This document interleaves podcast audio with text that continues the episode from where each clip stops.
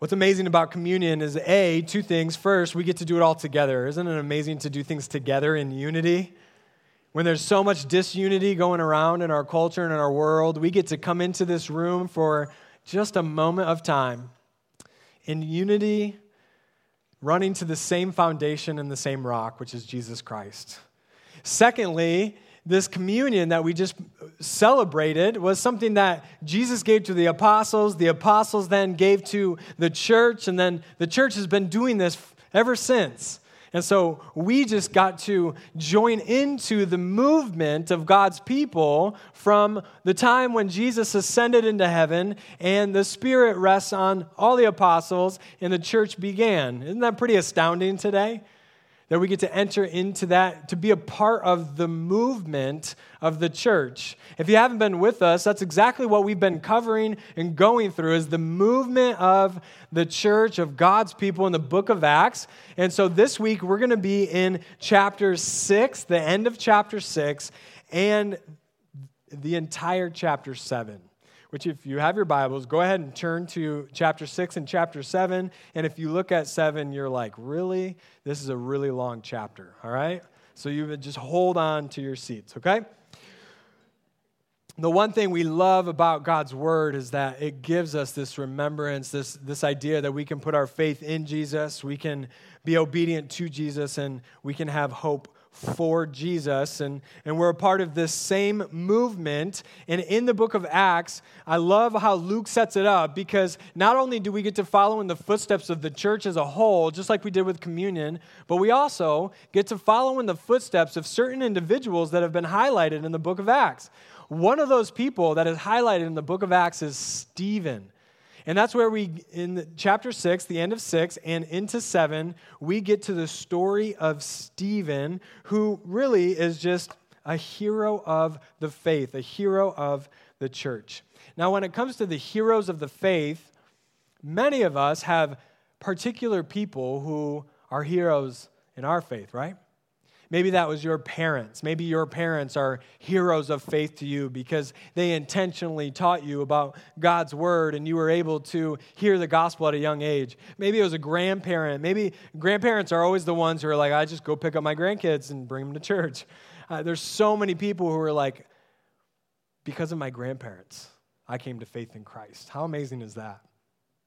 Maybe it's a, a, friend or a coworker who took the, the time and was intentional with you to share Jesus with you. Maybe it could be someone from history like Billy Graham, Charles Spurgeon, John Wesley, other people. Or maybe it's just reading your Bible and there are many people highlighted in the scripture who are heroes of faith, much like Joshua, Hannah, Daniel, Mary, Barnabas. The list goes on.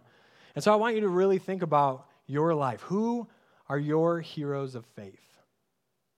For me personally, it was first and foremost my parents who took the time to teach me about Jesus, intentionally to point me to Jesus and how much I need him in my life. It was people like my grandpa, who was a seminary professor and knew the, the scriptures so well. People like my uncles and, and family and, and stuff like that. Friends who kept me accountable. I can, I can think of all of them in my life.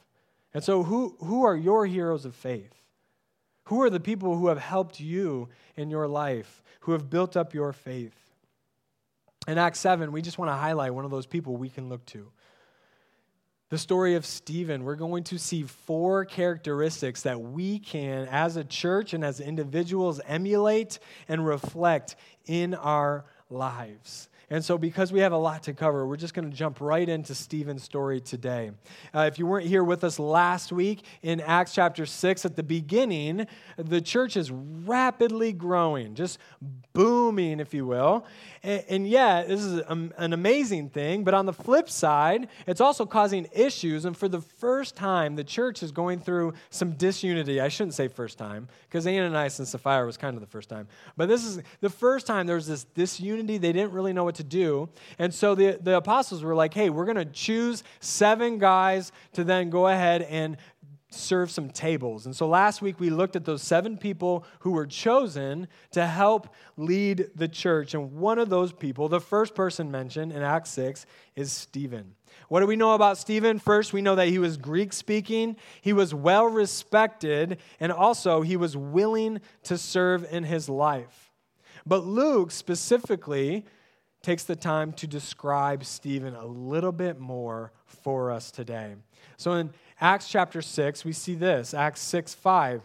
Luke says, Stephen, a man full of faith and the Holy Spirit. I love when there are parentheses in the Bible because that makes us stop and really think the author wants us to, to grasp this. Like Stephen, oh, and by the way, don't forget, he was a man full of faith and the Holy Spirit. That's just who he was, that's what he was known for. Not only that, look at what verse 8 says. It says, Stephen, a man full of God's grace and power. So not only is he a, man full of faith in God, receive the Spirit, but also the Spirit then works in him grace and power in this life to do some pretty amazing things. And so, not only that, we see also at the end of chapter 7, in verse 55, it says, Stephen, full of the Holy Spirit. And so, here in these three descriptions, we see that Stephen is full of the Holy Spirit, that he is full of faith, that he is full of grace, and that he is full of power. Now, can you guys can you guys figure out what the first point is? Of what characteristic that we can emulate in this life? He was full. He was full. He was full in his life. Uh, and that's one characteristic that we can absolutely emulate and reflect in our lives. The word full means of the soul or thoroughly permeated with. I like the word abounding as well. So, so think about this. Luke wants us to understand that this Stephen, who was chosen to serve the tables of these widows and the people in the church, that he was a man who was full. He was permeated with, he was abounding in what? The Spirit, faith, grace, power. It was just exuding from his life. It, it, was, he was permeated with it and it was abounding out of his soul. So much so that people could physically see it in him. If you go to Acts chapter 6, verse 15, after he had spoken to some people and, and they couldn't stop him, look what it says. It says, and gazing at him, at Stephen, all who sat in the council saw that his face was like the face of an angel. Isn't that amazing? Stephen was known as a man full of the spirit of faith, of grace, of power. But that just didn't stay inside of him. It actually abounded out of him to the point where his face shone like an angel to the people who were watching him. And this makes a lot of sense, doesn't it? Uh, how many of you are people that you just wear your emotions on your sleeve? There's tons of you out there, probably. I, I think of kids the best. Kids give their emotions away instantly, don't they? Uh, if they're excited and happy and, and, they obey and they do good things, their, their faces are like little angels. But then if they're over here, if they're mad or, or, or sad or hitting each other, you can almost see it in their face. They look like something else, don't they? I didn't say it, you thought it. But that's just a physical example of what's going on here for Stephen. This is a spiritual thing Stephen is going through. He, he has faith in, in Jesus Christ as his Savior, so he receives the Spirit of God, the Holy Spirit, and that Holy Spirit that he is full of just exudes out of him so that people can see that he is full of the Spirit in his life. And so that begs the question what are we full of? What are we full of? Because at the end of the day, we can either be full of the Spirit or full of ourselves, can't we? And so we just need to think about that for a little moment. We're all full of something. It permeates our souls, it affects our entire being to the point where people can see it on our face. And so you got to ask yourself what am I full of? Self or the Spirit? Self or the Spirit? That's it. Uh, prideful self, and you're just full of yourself, Or are you full of the Spirit, which is exuding out of you? And so, what are some of the indicators here? Evidence of a soul full of self or bitterness, discontentment, easily giving into temptation, not desiring the things of God, and people pleasing. This is not an exhaustive list. It obviously continues on, but these are just some of the indicators that you may be full of yourself. I may be full of myself if some of these things are coming out of our lives. Now, if you're full of the Spirit, here are some indicators here. Uh, then you will have uh, faith, grace, power. Those are three things that Stephen was, he was full of the Spirit. Those were indicators of that contentment, humility, unconditional love, and striving to fight temptation. And we fight temptation because we're never perfect with that. Those are indicators of being full of the Spirit, and we see that through scriptures. So, listen, being full of the Spirit motivates our faith, grace, and it gives us the power to, to not be ashamed of the gospel of Jesus Christ. Stephen's whole appearance was being affected because he was abounding with the Spirit, because the Spirit had permeated his soul and he was living it out in his life. And the beautiful thing is, is that the same Spirit that Stephen have, has is the same spirit that we have today. Scriptures are very clear that, that God doesn't change. And from the beginning of time to, to now, his spirit has worked in the same exact way. And so we see that God's spirit still works in the same way. And so, what Stephen had in this day in Acts, we can have today. So, how do you receive this spirit? It's simple you put your faith in Jesus Christ as your Savior. It's that simple. You understand your depravity, you understand who you are, your sinfulness, and that motivates your need for a Savior to, to wash away your sins, which is only possible through Christ. And when you put your faith in Jesus Christ, guess what happens? He then sends the Spirit as a guarantee of our inheritance. That's how we receive the Spirit. That's how Stephen received the Spirit, and it hasn't changed. And so you have to ask yourself are you, are you full of yourself, just living life how you want and, and just kind of going about with everything you want? Or are you full of the Spirit? Do you have faith in Jesus Christ? And then have the Spirit to then have grace and power? That's a question only you can answer for yourself. You see, Stephen was full of the Spirit internally, and then that motivated the fruit that he produced externally. So there's always an internal and the external, always work together here. You can't have one without the other. And so many people will focus on the external things we do in life, but we fail to think about the internal aspect. And then, opposite, some people only think about the internal salvation, but don't ever think about the external fruit we produce in life. And so, we see the next characteristic that we can recognize in Stephen's life is his fruit. It says fruit. Our faith in Christ, we receive the Spirit, then motivates our fruit that we produce in this life. I love what Jesus says in Matthew 7 17 through 20. A good tree produces good fruit, and a bad tree produces bad fruit. That is so profound, isn't it? That was a joke, okay? A good tree can't produce bad fruit, and a bad tree can't produce good fruit. So every tree that does not produce good fruit is chopped down and thrown into the fire. Yes, just as you can identify a tree by its fruit, so you can identify people by their actions. How true is that last one, right? Right there. You can identify people by their actions. I love Jesus using the, the imagery of trees because it's something we can understand. We've all seen trees before. We all probably have a favorite fruit tree. And so, what we need to do, spiritually speaking, is to imagine ourselves as a tree. So, what fruit tree would you choose? I would probably choose a cherry tree. They're gorgeous, okay? And cherries are amazing.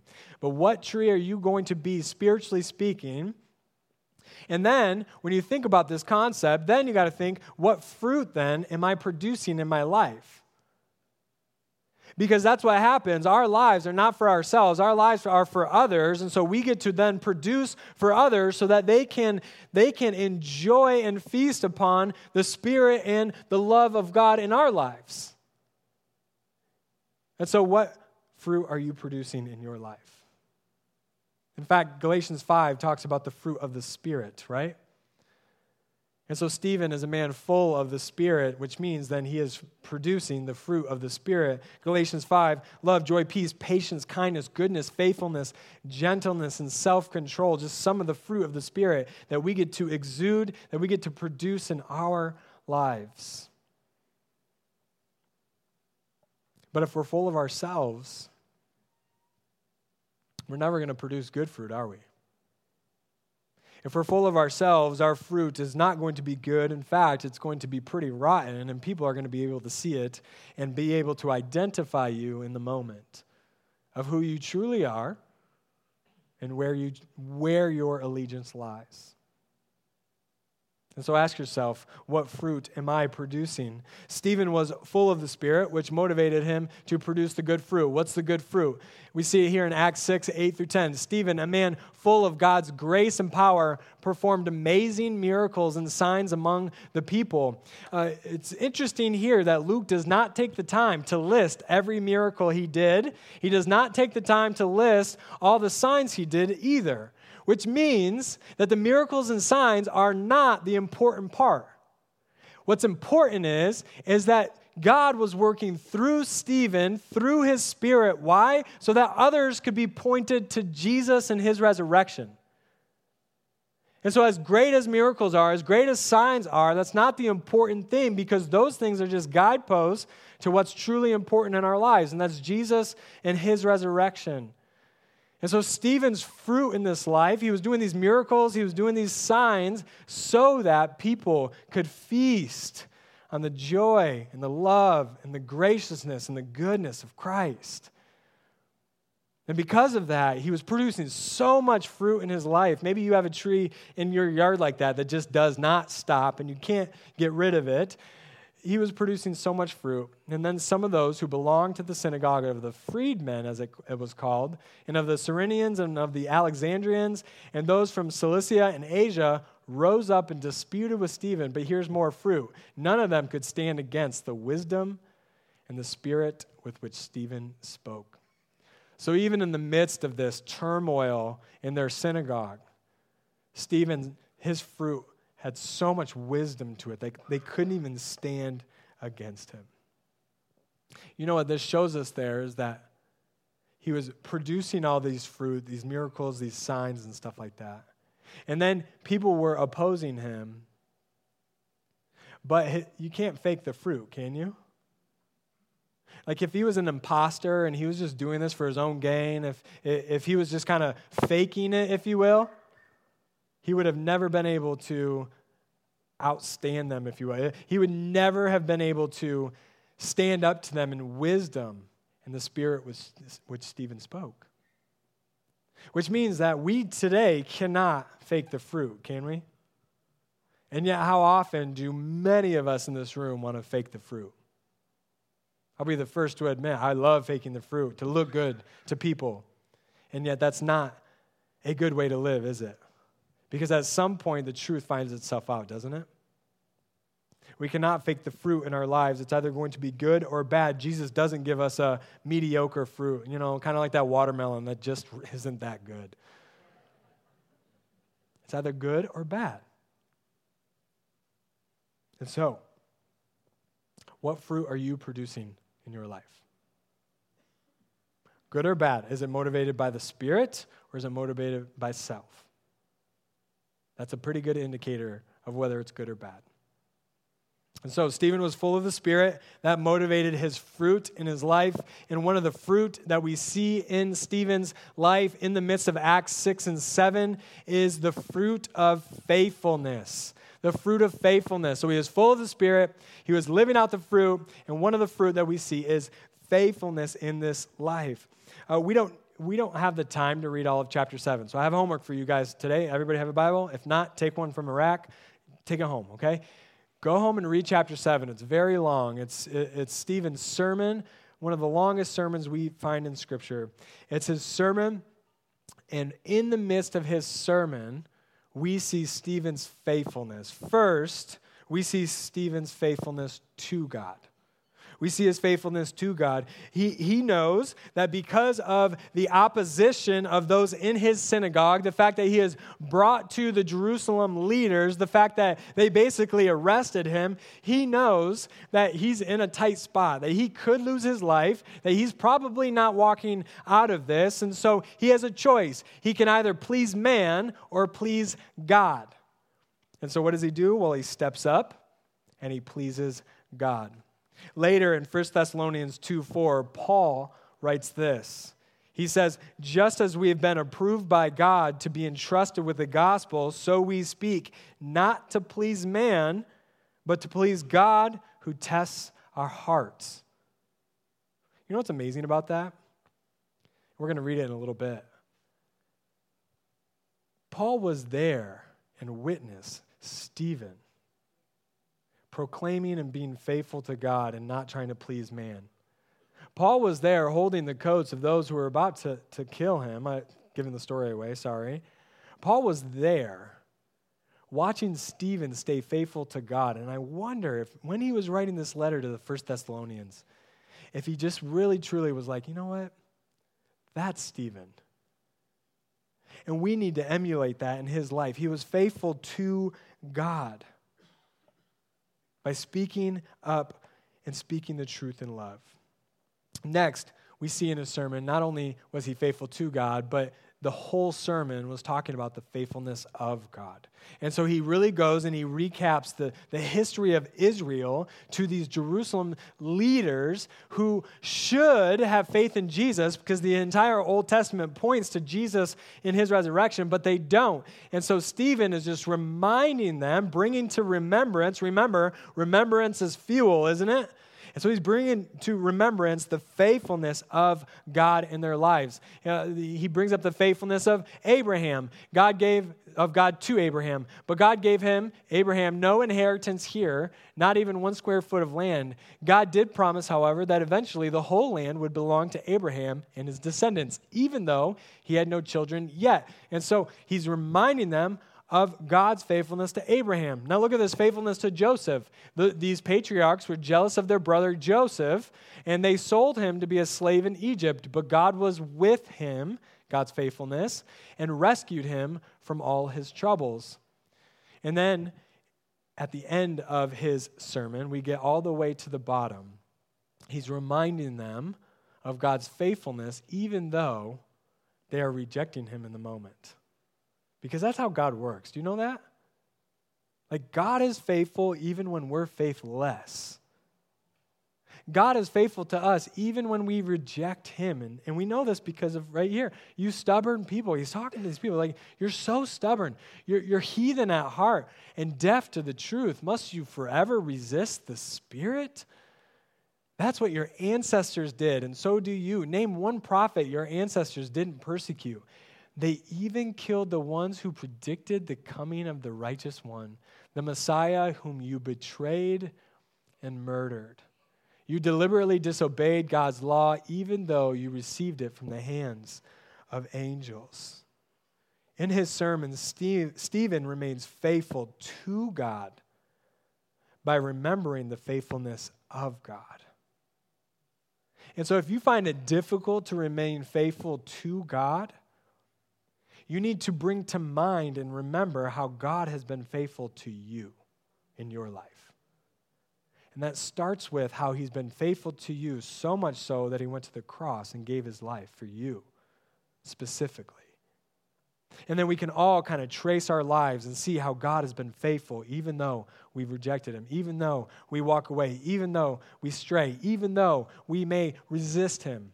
Yet God has been faithful time and time and time again. Stephen remains faithful to God by remembering the faithfulness of God. May we emulate that today. The last characteristic we need to look at quickly is forgiveness forgiveness. Stephen is well known as the first martyr of the church, and we're going to read that in a second, but also he's pretty well known for the forgiveness in which he shows those who persecute him and end up killing him. Look what happens. and they rushed at him. So, so basically, they all got mad after that sermon. You, you read it. He's like, You're stubborn. He's basically like, You guys are terrible people.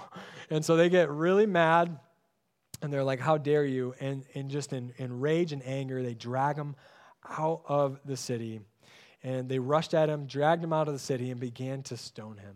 His accusers took off their coats and laid them at the feet of a young man named Saul. As they stoned him, Stephen prayed, Lord Jesus, receive my spirit. He fell to his knees, shouting, Lord, don't charge them with this sin.